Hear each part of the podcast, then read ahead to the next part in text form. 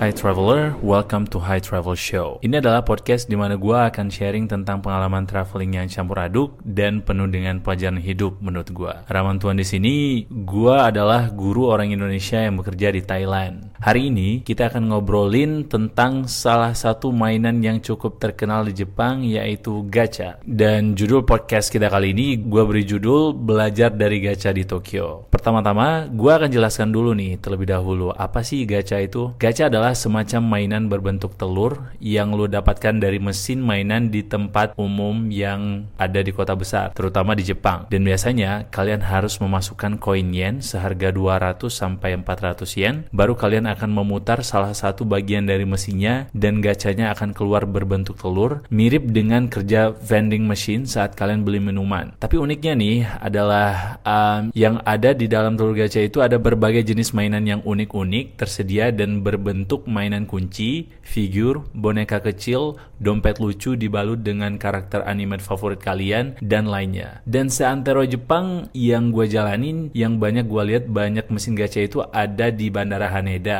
ada di Asakusa, di Pasar Amiya Yokocho. Kalian bisa search tempat-tempat yang gue sebutkan tadi itu sangat recommended jika kalian ingin mencari gacha. Banyak banget turis-turis mancanegara yang tertarik dengan gacha ini. Setelah beberapa kali ke Jepang, gue sebenarnya nggak begitu peduli ya dengan yang namanya gacha ini. Hingga di suatu trip saat di trip kedua gue dengan membawa murid-murid di suatu trip tiba-tiba jalan ke Asakusa jalan dengan murid-murid gue nih ada salah satu murid mendekati salah satu mesin gacha yang berfigurkan karakter Conan. Bagi kalian yang belum tahu Conan adalah karakter anime yang sebagai detektif atau tantei bahasa Jepang ya memecahkan berbagai macam misteri. Dan saat sambil jalan gue singgah beli merongpang atau alias roti melon khas Jepang, sebenarnya gue belum ngeh sih sebenarnya dengan gacha yang dibeli murid gue tadi. Sampai saat di penginapan, dia buka gacanya alias dia pecahkan telur gacanya dan melihat figur karakter Conan berbentuk mainan kunci. Tapi talinya mirip dengan kayak tali gantungan gunting kayak yang tergantung di gunting kuku biasanya bisa dilepas-lepas gitu kan.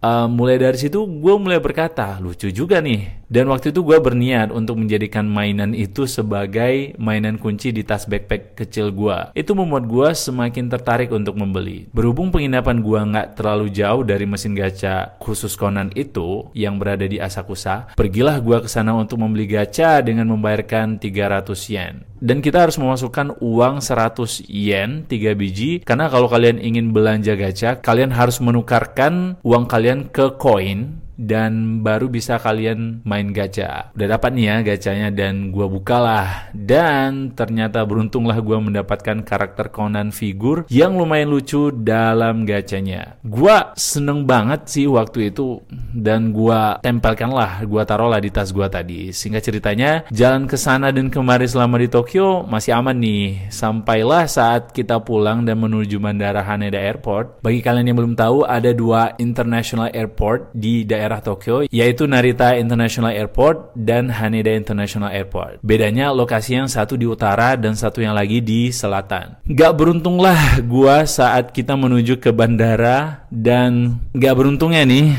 uh, saat kita menuju bandara itu saat rush hour pagi-pagi sekitar jam 8 karena flight kita sekitar jam 11 siang via Garuda. Kalau kalian membayangkan ya begitu parahnya rush hour, kita yang bawa sekitar 25 siswa pada waktu itu di tahun 2018 harus terpisah-pisah, tidak bisa satu gerbong karena kereta apinya berangkat per sekitar 2-3 menit. Jadi kita berangkat semuatnya dengan bawa koper masing-masing ya. Waktu itu sekitar 2, 3 atau paling banyak 5 anak dalam satu gerbong. Hasilnya ada yang tersesat dan kita arahkan via chat line waktu waktu itu dan akhirnya bisa berkumpul kembali di bandara pintu kedatangan saat turun dari kereta api. Situasi di dalam kereta api saat itu sangat padat plus kita juga bawa barang pribadi dan itu sampai didorong-dorong belum lagi baunya masya Allah baunya agak tidak mengenakan guys. Faktanya orang Jepang kebanyakan tidak mandi pagi kalau mau berangkat kerja. Mereka umumnya mandi di malam hari untuk lebih rileks, mandi dengan air panas dan bersiap untuk tidur. Dan itu juga jadi kebiasaan gua sih sebenarnya pas di sana. Kalau pagi-pagi memang dingin udaranya, jadi cuci badan ala kadarnya dan langsung pergi.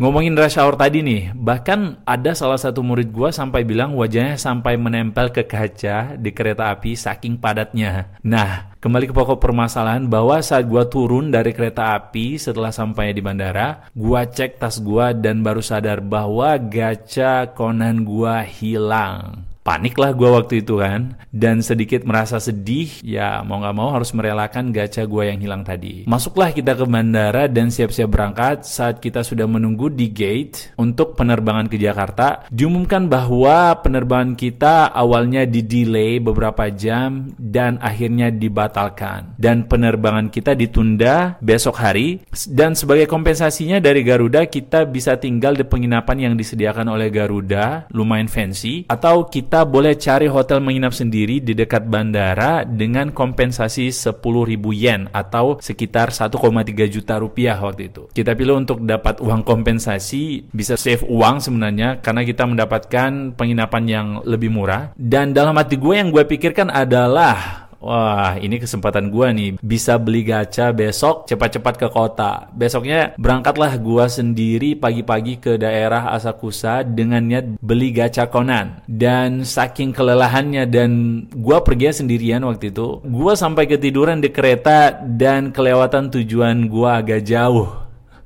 Dan akhirnya gue dengan agak deg-degan karena apakah waktunya masih sempat atau tidak mengingat gue harus kembali ke bandara dengan keberangkatan kita di siang hari. Gue cepat-cepat lari ke Asakusa dan berlari menuju mesin gacha. Dan ternyata mesinnya sudah tidak ada karena sudah habis. Karena sudah tidak bisa berpikir lama lagi, gue langsung lari ke stasiun dan menuju penginapan dan juga gue langsung berangkat ke bandara dengan uh, mengambil barang gue di penginapan. Sambil lari dengan sesak nafas nih, sampai di penginapan gue diomelin sama rekan kerja gue saat itu dan gue minta maaf dan bersiap menuju bandara dan alhamdulillah waktunya sih masih oke okay saat itu dan kita berangkat menuju ke tanah air. Pelajaran yang gue dapatkan dari gacha tadi adalah yang awalnya gue nggak peduli ya tapi lama-lama gue jadi tertarik. Jangan terlalu terobsesi dengan benda-benda kecil yang sama-sama membuat kamu melupakan tugas utama dan prioritas yang harus kamu kerjakan. Gue belajar merelakan benda-benda yang mungkin sudah tidak relevan lagi untuk saat ini. Toh di tahun depannya akhirnya nih gue saking balas dendamnya gue masih beli gacha Conan di Akihabara dan ternyata lebih banyak opsi di sana dan gue masih bisa melakukan itu ternyata di waktu yang lain. Baiklah sebagai penutup gue mau bersolawat kepada Nabi junjungan Muhammad Sallallahu Alaihi Wasallam sebagai ekspresi rasa cinta gua kepada Nabi. Sallallahu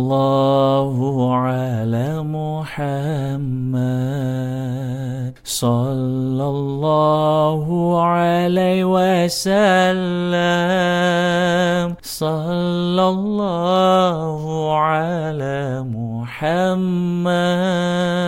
Sallallahu alaihi wasallam.